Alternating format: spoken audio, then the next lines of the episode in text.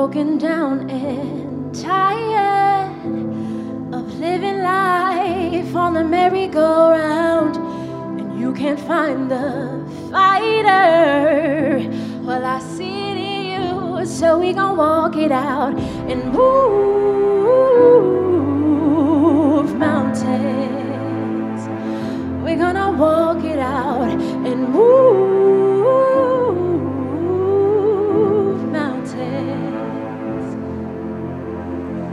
Ready for the truth? Then let's get real then. Sin caused divorce, so something had to be done to set up visitation rights between God and his children. Such an unbelievable plan, a one wonder thing could stop it. In fact, it's so inconceivable, only a holy God could concoct it. Now, with the pieces in place, death demanded, but love commanded that the price be paid. Our Lord came knowing that from the first breath was just the first step in dying a sinner's death. Now, betrayal, denial, and suffering were all drawing near. But after a father son talk in a garden, he faced it all with no fear. And I'll rise up, rise like the day. I'll rise up, I'll rise unafraid. I'll rise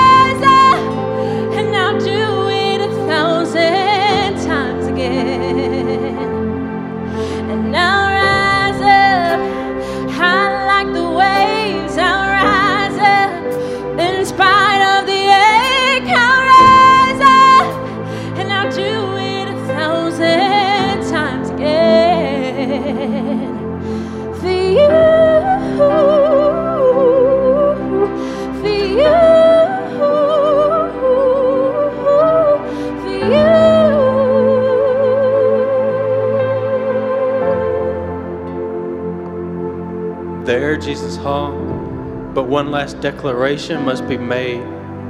Christ said it was finished, and it seemed a victory for hell. Our Savior had died, and all on the earth darkness fell. When the silence isn't quiet and it feels like it's getting hard to breathe, I know that you feel like dying, but I promise we'll take the world to its feet and move mountains. We'll take it to its feet and move mountains. But wait, Christ said it was finished, and it seemed a victory for hell. Our Savior had died, but three days later he rose up, and that's when darkness failed. No more death sting, no veil, and no separation, no fear of death, because you can't kill something that breathes eternal breath. Such a creative plan that seemingly led to his own demise. Yet the whole point of him falling was so he could rise. Looking back, it becomes clear at how it was all essential. In dying, Jesus showed us his love, but in rising, he showed his unlimited potential. I'll rise up, rise like the day. I'll rise up, I'll rise unafraid. I'll rise up,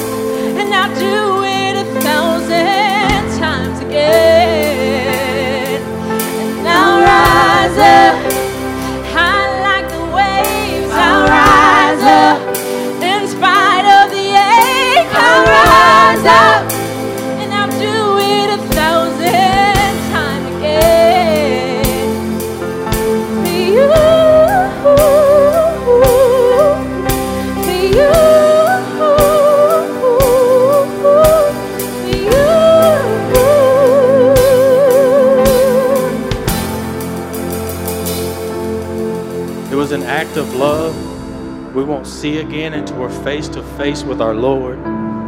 It's not that it will be like a love we've never seen, but it will be like we've never even seen love before.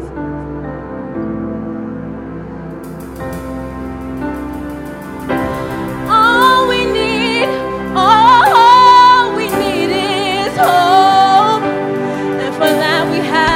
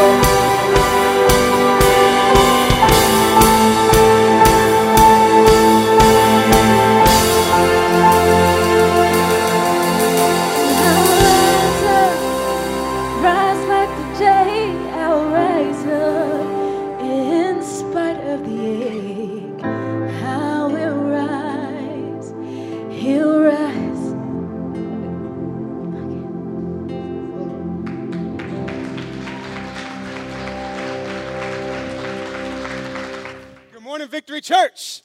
There we go. Happy Easter. Happy Easter. Look, it's already been an incredible service. My name is Troy. Me and my wife, Darla, as you just heard, we get the privilege to pastor this church. And we are just can I'm not even gonna say the word excited. You see, I almost did that. That got me in that realm of excitement. Um, I the service has already been pretty impressive. I've been kind of blown away by worship. And then how about that intro? Did y'all see that intro? Right? Were y'all in here for that? I, I looked over at Tim. I said, "What was that line about? Um, you can't kill someone who breathes eternal breath." I almost got slain in my chair. Did y'all hear that? Like, man, it's incredible. Look, if you, do me a favor. First of all, if you're visiting with us this morning, let me say welcome. Thank you for choosing to spend your Easter Sunday with us. And as you've heard right after church, we'll be able to participate in some ice cream and some egg hunts. And so we hope that if you've got kids, you'll allow them to be able to enjoy that. If you don't have kids, we'd love to invite you to grab a cup of coffee, grab some ice cream, hang out, fellowship, meet some people. Every Sunday we meet right here, and God is doing something great in Victory Church and in the North Rutherford County and what we believe He's doing in right here in Smyrna. Amen, church. If you got your Bibles, do me a favor, open to the book of John, chapter 20. If you got your Bibles, John chapter 20. In the page Bible, you would go Matthew, Mark, Luke, and then there would be John. If you don't have your Bibles, don't worry. We'll have it on the screen. You'll be able to follow along with us. As you're turning there, we have been in a series right now called Patterns. We've actually been, this is the eighth week of patterns that our church has been going through. And what we believe is that throughout the Bible, God has placed in advance uh, patterns for us to be able to see success in every area of our lives. And, and there's all, so I'll give you some of the things that we've talked about over the past seven weeks. First, we talked about um, the pattern in, in with our anxieties, with our with our worries, and we talked about we always talked about kind of the world's pattern and then God's pattern because Paul said, "Do not be do not conform to the patterns of this world, but be transformed by the renewing of your mind." So God's patterns will transform us, but these world patterns we can only conform to. And so we kind of gave you an example of both. And so with anxiety, we talked about this that the world says you should dwell on it. You should just dwell on it and worry about it. And yet the Bible says that with prayer and petition, you should present it to God. When it came to our thoughts, we talked about how both patterns are a whatever pattern. And the world says, think about whatever's easy and whatever's popular and whatever's self pleasing. And yet the Bible says, think about whatever's right and lovely and true. We talked about offense and when somebody hurts you, what you should do, and how the world tells you to let it build. And then God, we, we had a whole frozen concert where God told us to let it go, let it go. Obviously, you can tell I'm not uh, a singer here at this church. There's a reason why I preach and don't sing. And so then we talked about faith and how the world says to see it, then believe it, and then wait for it when it comes to faith. And the Bible actually says, hear it, speak it, and do it. And then last week, we talked about sacrifice. And we talked about how the world sees our sacrifice as waste, but God sees our sacrifice as worship. And we've just been going through all throughout the Bible, and there's so many patterns. I was talking to some men in the church. I said I may kind of re, I may resurrect this series in the new year and, and kind of go over some more patterns that I wasn't able to get to, like relationship patterns or financial patterns. There's even a pattern for evangelism in the Bible. There's patterns all throughout Scripture. Because listen, the Bible is not just an ancient book, it's, the, it's God's game plan on how we operate life. So it's given us the patterns on how to operate. And there's a reason why we named this church Victory. We named it Victory because, listen, I know it's Easter Sunday, and I know that this is the Sunday that we celebrate the resurrection. But I like to think we celebrate the resurrection every day. And you're going to hear me talk a little bit about that throughout the sermon and why we do. But because of that, we named the church Victory because as Christians, we walk in. All right, y'all are with me. I'm just kind of getting you ready. We're a shouting church, we're a talking back church. So we're just doing some practices here to make sure your vocal cords are warmed up and ready to go. All right, you ready to go? This morning, we're going to look at the pattern of resurrection. The pattern of resurrection. I believe that there's a pattern to why and all the purposes behind the resurrection that we tend to miss. And I'll show you that here in a minute. In John chapter 20, verses 1 through 8, we're reading an account by John, one of Jesus' disciples, and how he kind of remembers this situation going when he first learned that Jesus' body was no longer in the tomb.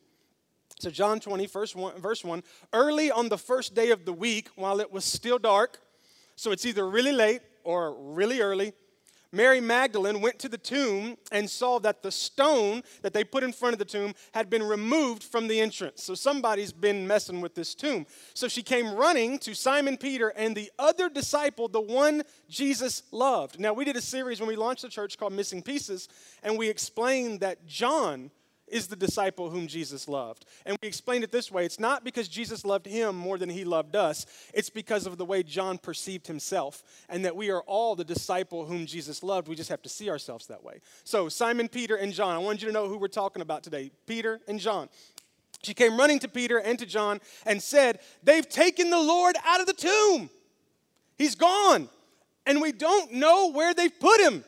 This was the very first Easter egg hunt. You see how it happened? We don't know where he put him. We got to go searching for him, right? No? Okay, here we go. In case you ever need theology to back up Easter egg hunting, don't use that. I'm joking, okay?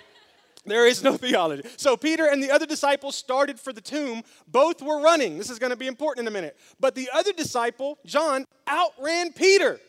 Peter's slow. John took his pre workout, scout. He's balling. He's ready to go. So he outruns Peter and he reaches the tomb first. He bends over and looks in at the strips of linen lying there, but did not go in. Then Simon Peter came along behind him and went straight into the tomb. He saw the strips of linen lying there, as well as the cloth that had been wrapped around Jesus' head. The cloth was still lying in its place, separate from the linen. All these things are going to be important today.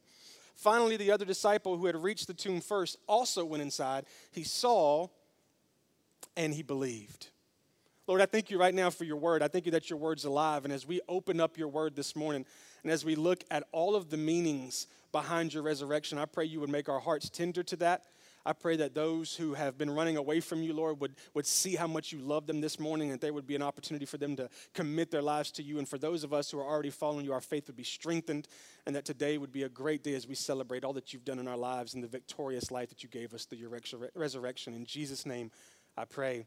Amen when I read the Bible, I like to kind of put myself in the Bible. I, I, like to like look into things and go, okay, why was this going on and how did that happen and all that. And whenever I tend to do that, I start to kind of see patterns. I start to see things that stand out. And as I read this story, I started to see things in it that really can bring attributes to the resurrection, okay? And I want to kind of walk you through it. But here's the first thing. Number 1, resurrection is retrospective.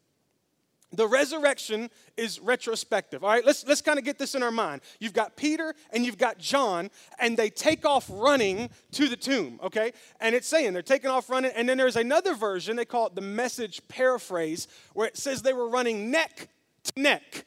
And so I'm kind of picturing like you got John and you got Peter, and they're running together and they're shoulder to shoulder. And at some point, John begins to take the lead, and it says that John reaches the tomb first thought this was interesting because what I was seeing was two people who were moving in the same direction and yet they arrived with different results. Isn't that interesting? That people can be moving in the same direction and yet arrive with different results. Another way like this two people can be looking at the same situation and yet arrive at two different conclusions. I'll give you some examples. How many of y'all are parents in here? Anybody here parents in here? Like, do you have the problem I have that when you see somebody parenting in public, in your mind, you begin to process how you would parent that situation? Do y'all do that? Me and Darla, we were out of town for spring break, took the kids to see the grandparents, and we came back. We went out to eat with some friends, and one of our friends watched the girls, and so we were kid free. And y'all know how that is. When you're kid free, you don't want to even see a kid, right? Like if you see one, you right out of here. Just get a, I, I don't want to see it. I don't even know children exist for the next two hours. And so we go to this pizza place and we're sitting there, we're eating, and this family behind us, God bless their soul, um, they can't contain their little boys. And he's running past my table, and Darla's purse is hanging on my chair. And every time he runs past, he hits the purse, and the purse hits me. And there's like a chalkboard behind us, and he's drawing on it and screaming. And I'm just like, oh, Lord, resurrect right now. Just rise and just let him rise, matter of fact. Um, and so I'm just I'm trying to have a conversation with my friends and it's distracting and I start processing all of the ways I would parent this situation, right? Because two people can be looking at the same situation and yet arrive at different conclusions. Happens all the time. I'll give you another example. Fashion, right? People, two people can be looking at the same outfit and come up with different conclusions. Some of you will look at an outfit and go, There ain't a way in this world I'm putting that on and there'll be somebody else looking at the same thing going, ooh, I'm gonna rock that. You know, like it's just two totally different perspectives. It's crazy. Happens with music. Uh, uh, me and Scout, the guy who plays the drums, we tend to work out together, and I'll ride with him sometimes, and, and he'll put on some of his music, and he likes to headbang, as you can see. And um, I'm just sitting in a chair thinking, like, what is he listening? What is happening right now? Like, is that in tongues? I don't know what's going on right now. And so it's just one of those things where two people can be experiencing the same situation and come away with different results. Television. Some of you watch Keeping Up with the Kardashians. Some of y'all watch, now we know who it is, right? Some of y'all watch it. Two people can be looking at the same situation and yet arrive at different conclusions. In the same way, two people can be looking at an empty tomb and arrive at two different conclusions. One person can see it as an event, and another person will see it as an experience. It's why it's retrospective, because when some people look back on it, it's a past event. And when other people look back on it, it's an ongoing experience. Notice Peter and John are running towards the tomb. The moment they hear about it, they take off running towards the tomb. And the reason for this, and you guys know this, they have a personal relationship with Jesus. This whole situation is personal. It's not like some stranger's body is disappearing. This is Jesus. This is the guy they ate and, and broke bread with and did life with, and they heard his mission and they believed in his purpose and they were behind him and they were supporting him. And this is there was a personal connection there. And because it was personal, it went from being an event to an experience give you another uh, example. My youngest daughter turned eight this past weekend, okay? So we had our birthday party, and me and my wife, and we, we had it at a bowling alley. And me and my wife are just, it was an experience for us because she was our firstborn and she's our baby and now she's all big, you know what I mean? She's wearing like big shoes and we put on her like big girl Easter dress this morning and we were all crying and stuff because she's a, and here's the real reason, y'all know this, it's because you realize you're old, right? So kind of like, oh, yeah, about to die soon. And so just kind of get that idea. Um, but, but it was an experience for us. And there were other people in the bowling alley didn't care about it Matter of fact, it was an event to them. See what I mean? It was an experience to us, and it was an event to them. Why? Because when it came to the person it was about, we had a personal connection. And when something becomes personal, it, it goes from an event to an experience. It's why when you see some people screaming, Your name, your name is victory, and screaming, uh, He took the keys of hell, there's a reason why there's an excitement and exuberance there because it's personal. Because there was a relationship that I had with the person that this is all about. And so at one point in my life, it was a past event. I remember when I was young, all the only thing I cared about when it came to this weekend was my Easter basket. And I mean, I was like 14 getting, getting really good Easter baskets, okay? kind of disappointed that I don't get them anymore. Uh, we're trying to like buy my daughter stuff in advance for me, you know. But, but now the whole Sunday, Easter Sunday experience is different for me because it's personal. When Matthew tells about this story, because a lot of times you can find the same stories in the same Matthew, Mark, Luke, and John. And when Matthew talks about this story, he refers to two char- or, or a group of characters that John doesn't refer to. Matthew in, in 28, verse 11, refers to some guards who were at the tomb after this whole revelation happened. And so they were the ones guarding the tomb. And now, watch this they leave the tomb and they go to tell the chief priests what happened. So you got one group running towards the tomb, and you got another group walking away from it. What's the difference? The difference is personal. Hear me, there will always be a difference between religion and relationship. Always. Pharisees, all throughout Scripture, I don't know if you know this, they had to memorize the first five books of the Bible. Have you ever read the first five books of the Bible? Could you imagine having to memorize that? They had to, they knew everything about religion. And yet isn't it funny that that's not who Jesus revealed himself to? Because it was more about personal relationship than it ever was about tradition and religion. And so he went to those that he knew. And so the guards are going to the chief priest because that's where their relationship is. It's amazing the impact personal will have on you. When I was young, my sister babysat all the time, and it caused me to be around kids all the time. And I'm about to be real with you for a moment, so please don't be like, wow, that guy's your pastor. I could not stand kids.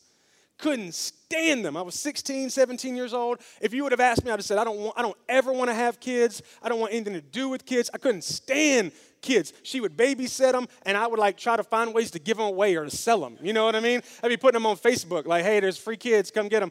It's not real, just kidding. I don't even think Facebook was around then. And so I could not stand children. And here's what people kept telling me they would always say, it'll be different when they're. Because they knew what I had to learn, which was when it's personal, it's different.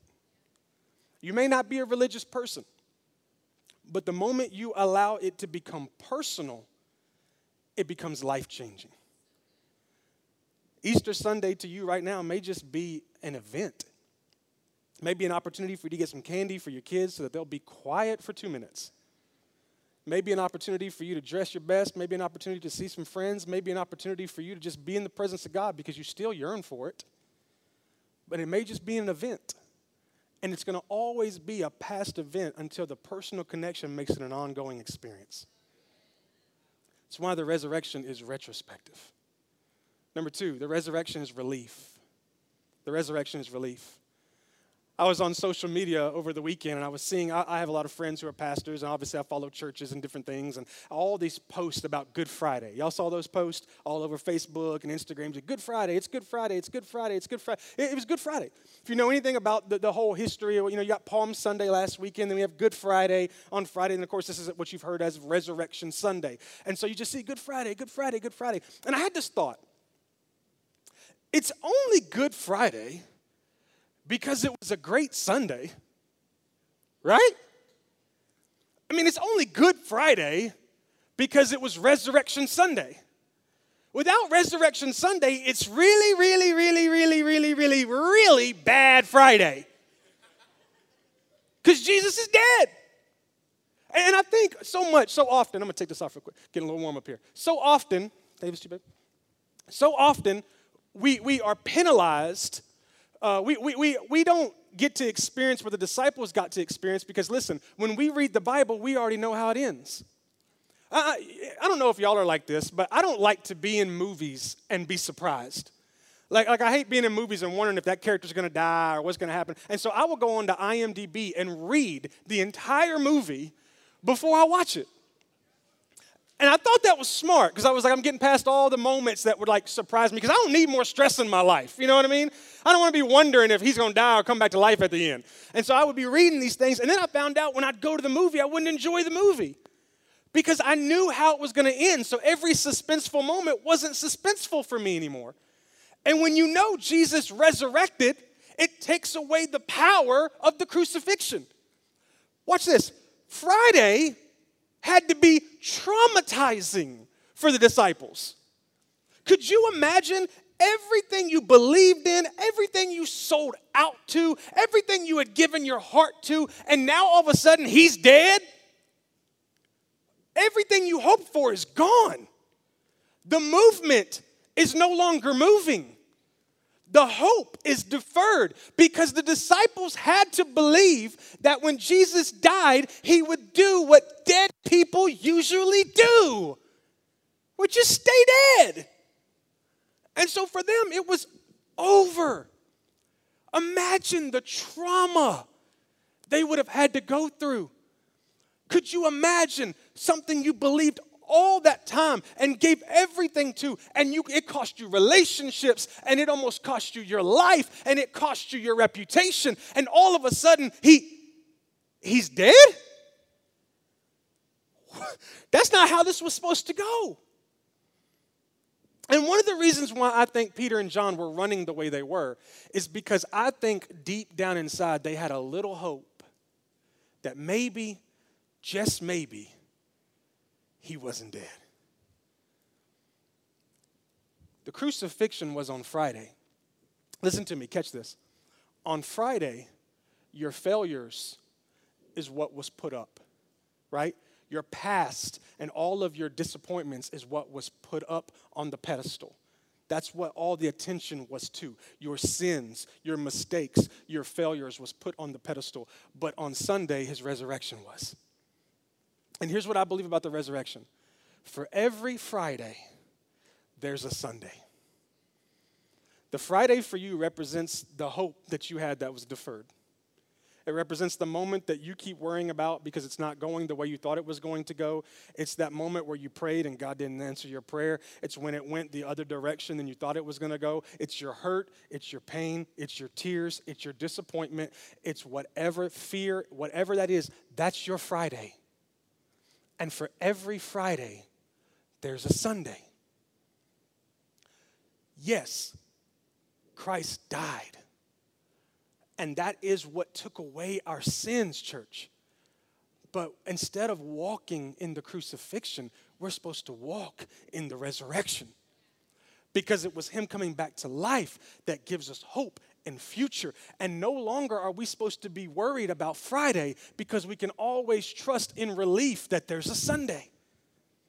You know, I thought it was so interesting in these verses where it takes the time to show that Peter and John evaluate the fabric, the linens. You ever read something in the Bible and go, why is that even in there? You know, like, what is the purpose of that? There's this time in the Bible where Jesus is fasting, and it says that he hadn't eaten for 40 days and 40 nights, and then there's a verse that says, and he was hungry. Oh, I bet he was. you know? Like, sometimes it's just, and, and it, but if the more you look at it, the more you start to understand there's nothing in the Bible on accident. There's everything in there for a reason. And so there's a, there's a verse in this story, I want to show it to you, where it says Simon Peter came along behind him and went straight into the tomb. Watch this. He saw the strips of linen lying there as well as the cloth that had been wrapped around Jesus' head. So we talked a little bit about this last week. There's a whole preparation for burial that they've wrapped these clothes around Jesus. And then he has this particular uh, cloth around his head. It says the cloth was still lying in its place separate from the linen. So the cloth that was on his head is separate from the linen. Some theologians say this. Some theologians say there was a real reason why those two linens are separated. And here's the reason they give. In Hebrew tradition, um, when you had masters and they had servants, and servants would set up the table for their masters to eat. And nothing was more embarrassing, right, than coming and getting somebody's food when they're done eating. Y'all ever been out to eat and like you're in the middle of eating and the waiter comes and tries to take your food and you almost bite their hand off? You know what I mean? It's like, no, man, I'm still finishing that, bro. Like, I still got some, I got to mop up some of that juice right there in the corner. You need to move on. And so there's nothing more embarrassing than that. So these servants didn't want that embarrassing moment. And so this kind of tradition came together. And, and we often operate by this way too. I'll show you. But the tradition was this if the master was done eating, he would get up, he would take his napkin, he'd wipe off his fingers, he'd wipe off his mouth, he'd wipe off his chin, he'd ball up the napkin and then place it in his plate. And that signified, I'm finished. Y'all do that today, right? Go out to eat, get done eating, ball up your napkin, kind of throw it in the plate, tells the waiter, you can take my plate. We still kind of operate that way. Well, there was another thing in their tradition to where if for whatever reason the master needed to leave for a moment, I don't know, restroom or whatever, and then come back to the table, he would take his napkin and he would fold it up in a specific way and lay it beside the plate. And the purpose of that was to let them know, I'll be back. So, here's what theologians believe that when you went into that tomb, you had the grave clothes wadded up, and beside the grave clothes, the, the, the cloth that was on his head was folded. So you had one saying, That is finished, and you had another one saying, I'll be back. All right? You see what I mean? So there was relief in the resurrection. Jesus was letting his people know from day one wherever there's a Friday, right beside it, there'll always be a Sunday. Whenever there's a moment of crucifixion, when there's a moment of failure, when there's something in your life that you think is dead, there's always an opportunity for Christ to resurrect it. Because he said, I'll be back. I was writing this and I didn't want to do this because I was going to be corny, but we're family, right? So I can do this. I immediately started thinking about Arnold Schwarzenegger when I did this. Y'all remember him, right? Arnold, get to the charger. Yeah. Uh, I'm not an impersonator, as you can tell. But if, y'all seen anybody here seen the Terminator? Seen the Terminator, or whichever one it was, the second one I think. And so you know you got Arnold Schwarzenegger, and he comes as a Terminator to save the woman and her son, and and he's going to sacrifice himself at the end to save them. And as he's going into the multi hot lava, he has that famous line that, that right? You guys remember? What is it? I'll be back. Now, when Jesus said it, he didn't have that accent. He, you know, Arnold ripped him off. But that was the mindset. The resurrection is relief in understanding. Listen to me, church. You're going to go through some things, you're going to have some failures. You're gonna have some hard times. Some of you are right now in the middle of the hardest moment of your life, and you cannot understand why it's happening. And don't for one second put yourself apart from the disciples because they stood in the same confusion you stand in in the same disappointment you stand in. They worried and they wondered what happened. But the resurrection isn't just an event, it's an experience that to you screams relief. Relief that everything you have to worry about, everything that you think is dead, has been resurrected. It's why it's important for Christians to not just celebrate the resurrection on Easter Sunday, but to walk in the resurrection daily because the next time you face something, listen, it's okay to cry. I've never been one of those preachers that are like, look, when you're going through something, you stand up and act like it's not bothering. Look, it bothered me. But I wasn't defeated, right? I may have been bruised, but I wasn't defeated because I understand that my story of my Savior has an ending of relief. Think about all the religions that serve and follow a God who's dead. We're the only ones who serve and follow a God who's alive. And so we should walk differently. The Friday, Sunday thing, I thought it was interesting in John 16 33. I feel like there was a verse that lays it out again. Look at this. I've told you these things so that in me you may have peace. Why? Because in this world you will have trouble. Christ never once said that when you become a Christian, you won't face anything. That's a lie we try to believe. But he says, You will face trouble, but take heart, for I have overcome the world.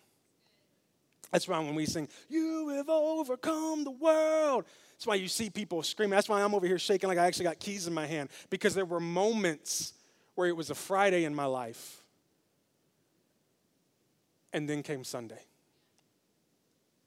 Look at it. In this world, you'll have trouble. Friday. I have overcome the world. Sunday. This Sunday represents who Christ is in your life. He's a resurrector. And with him, every day is Sunday. It's got to be joy in that. So when it comes to the resurrection, first, it's retrospective. How we tend to look back on it will depend on where our relationship is. And then if you have a personal relationship and it becomes an experience, as a result of that, it's now an experience that brings relief.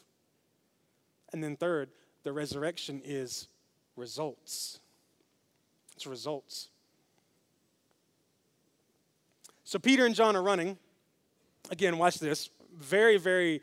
Uh, if you, if you, you know, if you, if you don't pay attention, you'll kind of catch it. But verses six and seven, you got Peter and John kind of running. And put that verse up there for me, real quick.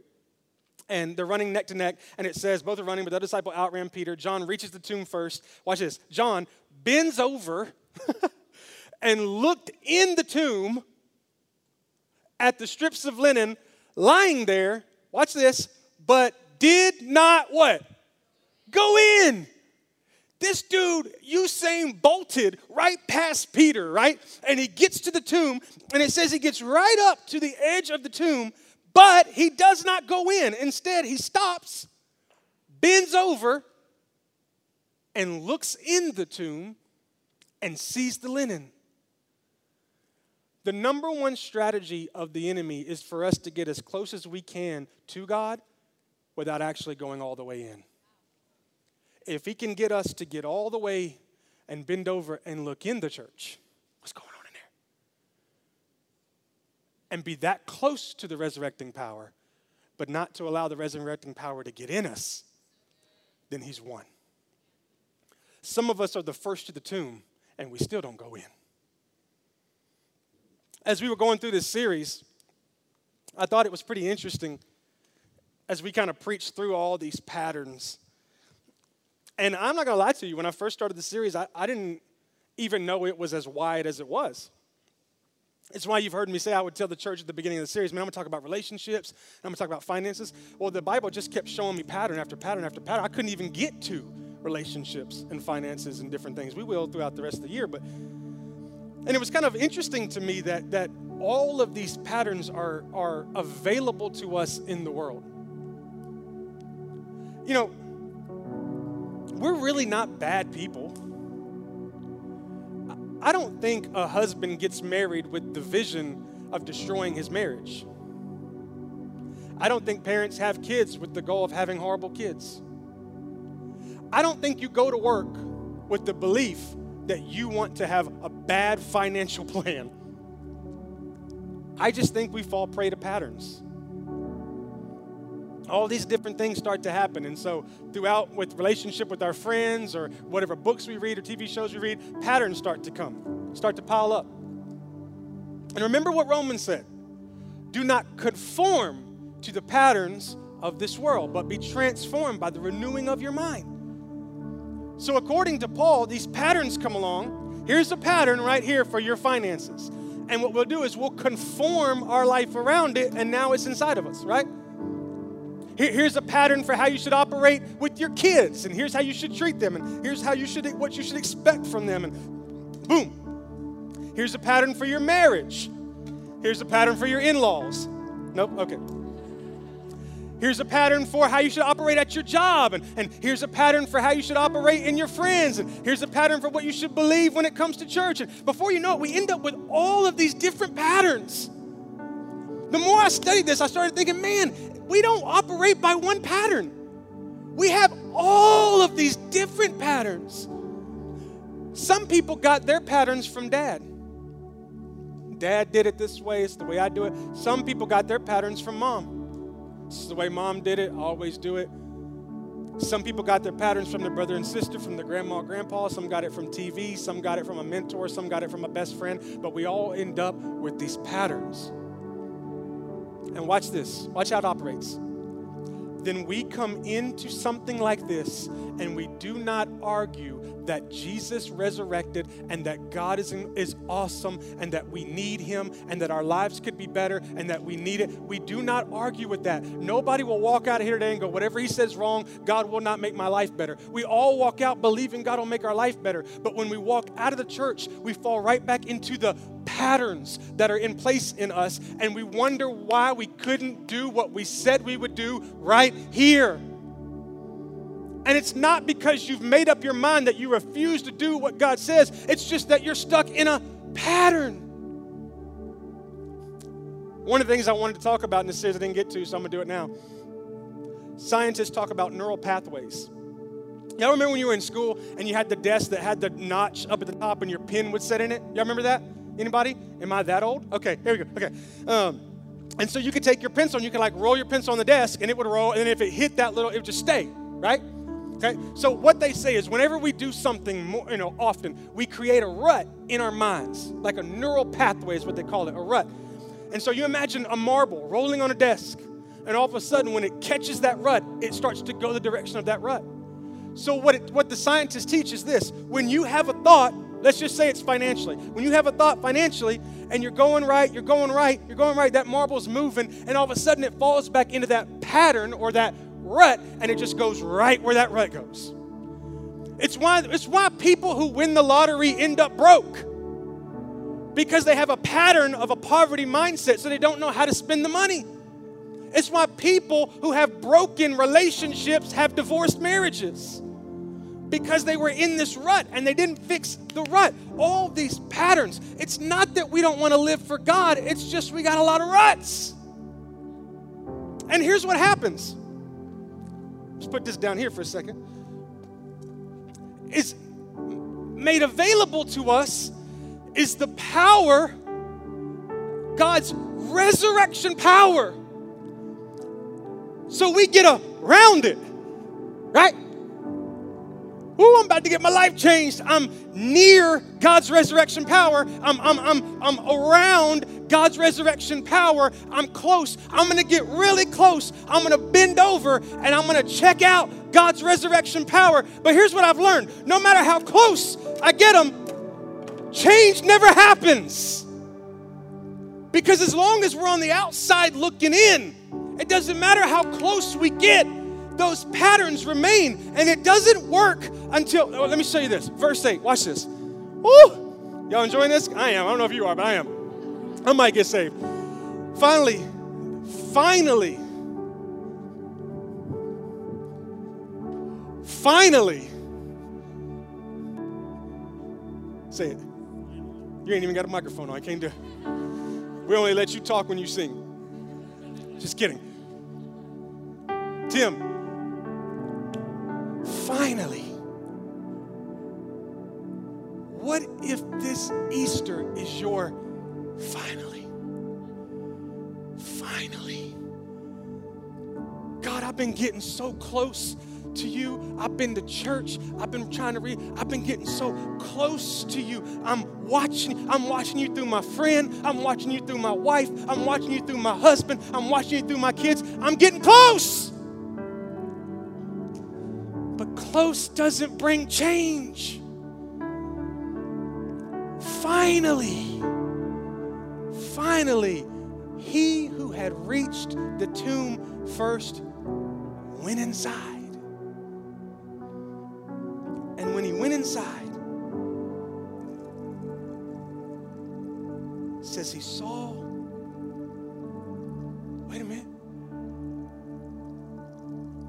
took science class. I know how this operates. Apparently, when something starts to go in, what's in there starts to come. Let me just move around. Starts to come out. I get it now. It doesn't matter how close I get to his resurrecting power. It doesn't matter if I get right in and even look in. It's not until I allow him all in. It's not until I go all in that those things that were in me start to come out of me and out of with world patterns means in with God's patterns. And now those ruts start to get filled up and new ruts start to be made. And I start to realize that God is a resurrecting God and that whatever was dead in my life can be brought back to life and I can be changed. And whatever was dead can come alive and whatever failed can be success because He's alive in me. But I got to go in. I got to go in. You know what I thought was interesting? Remember how it said he bent over and he looked in and he saw the linens? Remember that? But then verse 8 says he saw and believed. He already saw, didn't he? Said he looked in and saw the linen.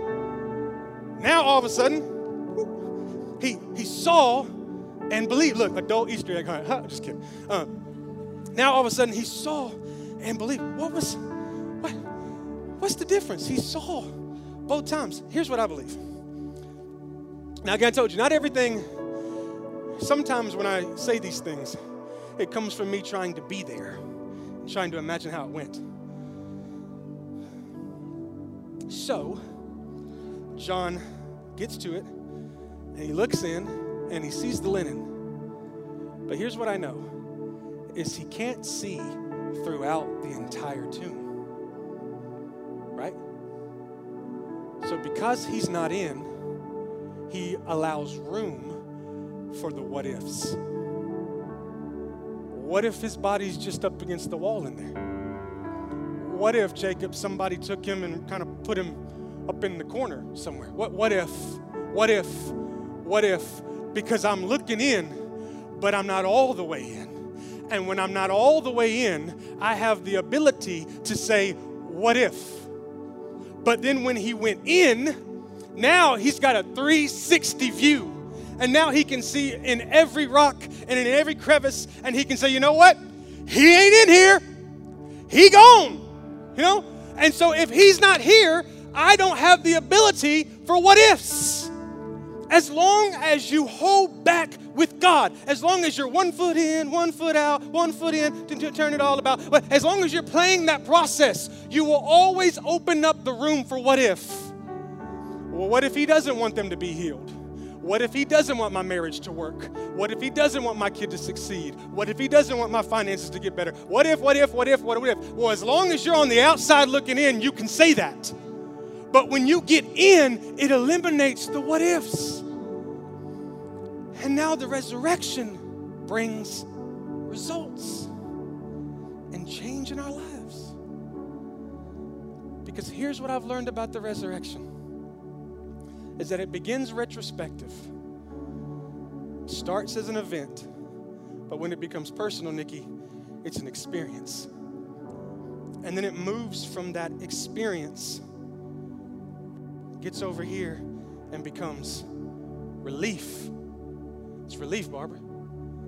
It's relief. It's no longer an event. It's I believe my grandson will be delivered because it's relief. And once it's relief, then you start to see results. And it's not religion, it's redemption, it's restoration, it's revelation. Welcome to the resurrection. It's not just a holiday, it's the reason I breathe. It's every bit of hope I got. It's the reason why I preach. It's the reason why I make my kids read the Bible. It's the reason why me and my wife walk shoulder to shoulder believing in the power of God because He's proven it time and time again. He's a resurrecting, alive God who wants to change my life.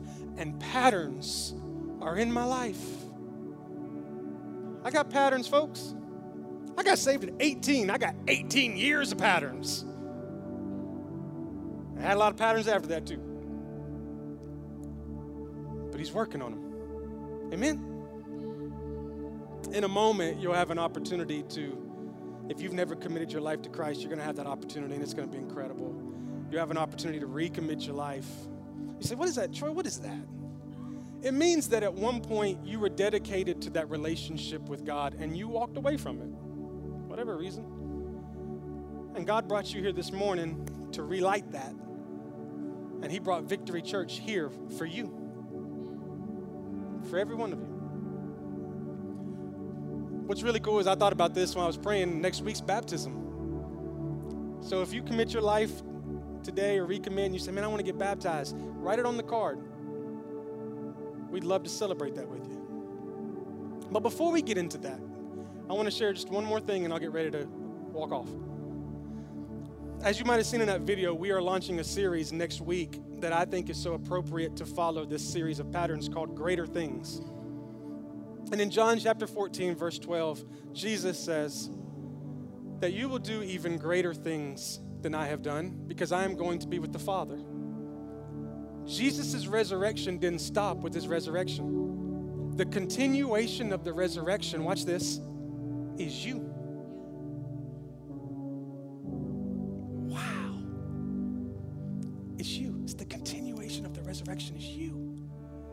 God's plan for you is to do greater things in God. Greater things in your family, greater things in your workplace, greater things in every aspect, and be able to see things impact the kingdom of God. And we're going to open up that concept for the next few weeks because I believe that God, yes, I think He wants to do greater things in the church, but you know what? The Bible says He'll build His church. I'm not concerned about that. I think He wants to do greater things in you and in you and in me. And so there's a few things that we are going to pray as a church. And I don't know if you're going to return. If you're visiting with us, maybe you'll say, man, that was semi fun. I think I'm going to go back and check that out again. But if you don't, I want to pray these things over you today. Because I don't think you have to go to Victory Church for God to do greater things in you. I just think God gave you a vessel to be able to operate them in. But I believe these things for every person. And so I want to pray these things. By all means, you can pray with me. You don't have to. But I'm going to pray and then I'm going to walk away. And Brian's going to come up and give you that opportunity to commit your life to Christ. But I felt it strong on my heart to pray these things over you and your family because the resurrection continues in you. Lord, I pray right now for every person in this place, for me and my family, for every mom, every dad, every husband, every wife, every grandma, every grandpa, every aunt, uncle, every child, every young person, every young adult every engaged couple, married couple, single couple, dating couple, everything that you could possibly do. I pray right now these things. I pray for a greater authority and confidence in you, God, in them. That they would walk in the authority that you gave them and they would walk in the confidence of who they are in you.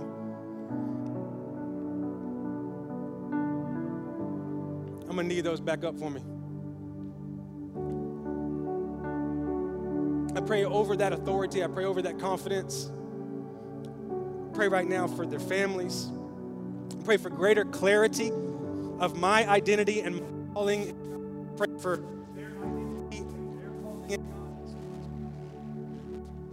greater purpose as they approach everyday tasks. Pray for greater joy in knowing that they are in the sweet spot of God's blessing. I pray greater influence over their marriage, their relationships, their family, their friends, and the people around them. And I pray for them to have greater impact in Smyrna, North Rutherford County, Nashville, and the world. And Lord, I lift up everybody in this place. I pray John 14, 12 over their lives. That God, when you resurrected, you didn't just resurrect so that we could have relief. You resurrected so that we could see results, but then you resurrected so that it would continue in who we are. Every disciple ran away from you when you were on the cross, and they died for you after the resurrection. That's the calling you have on our lives. And so I pray greater things over every person represented here this morning. And it's in Jesus' name I pray. And everybody said,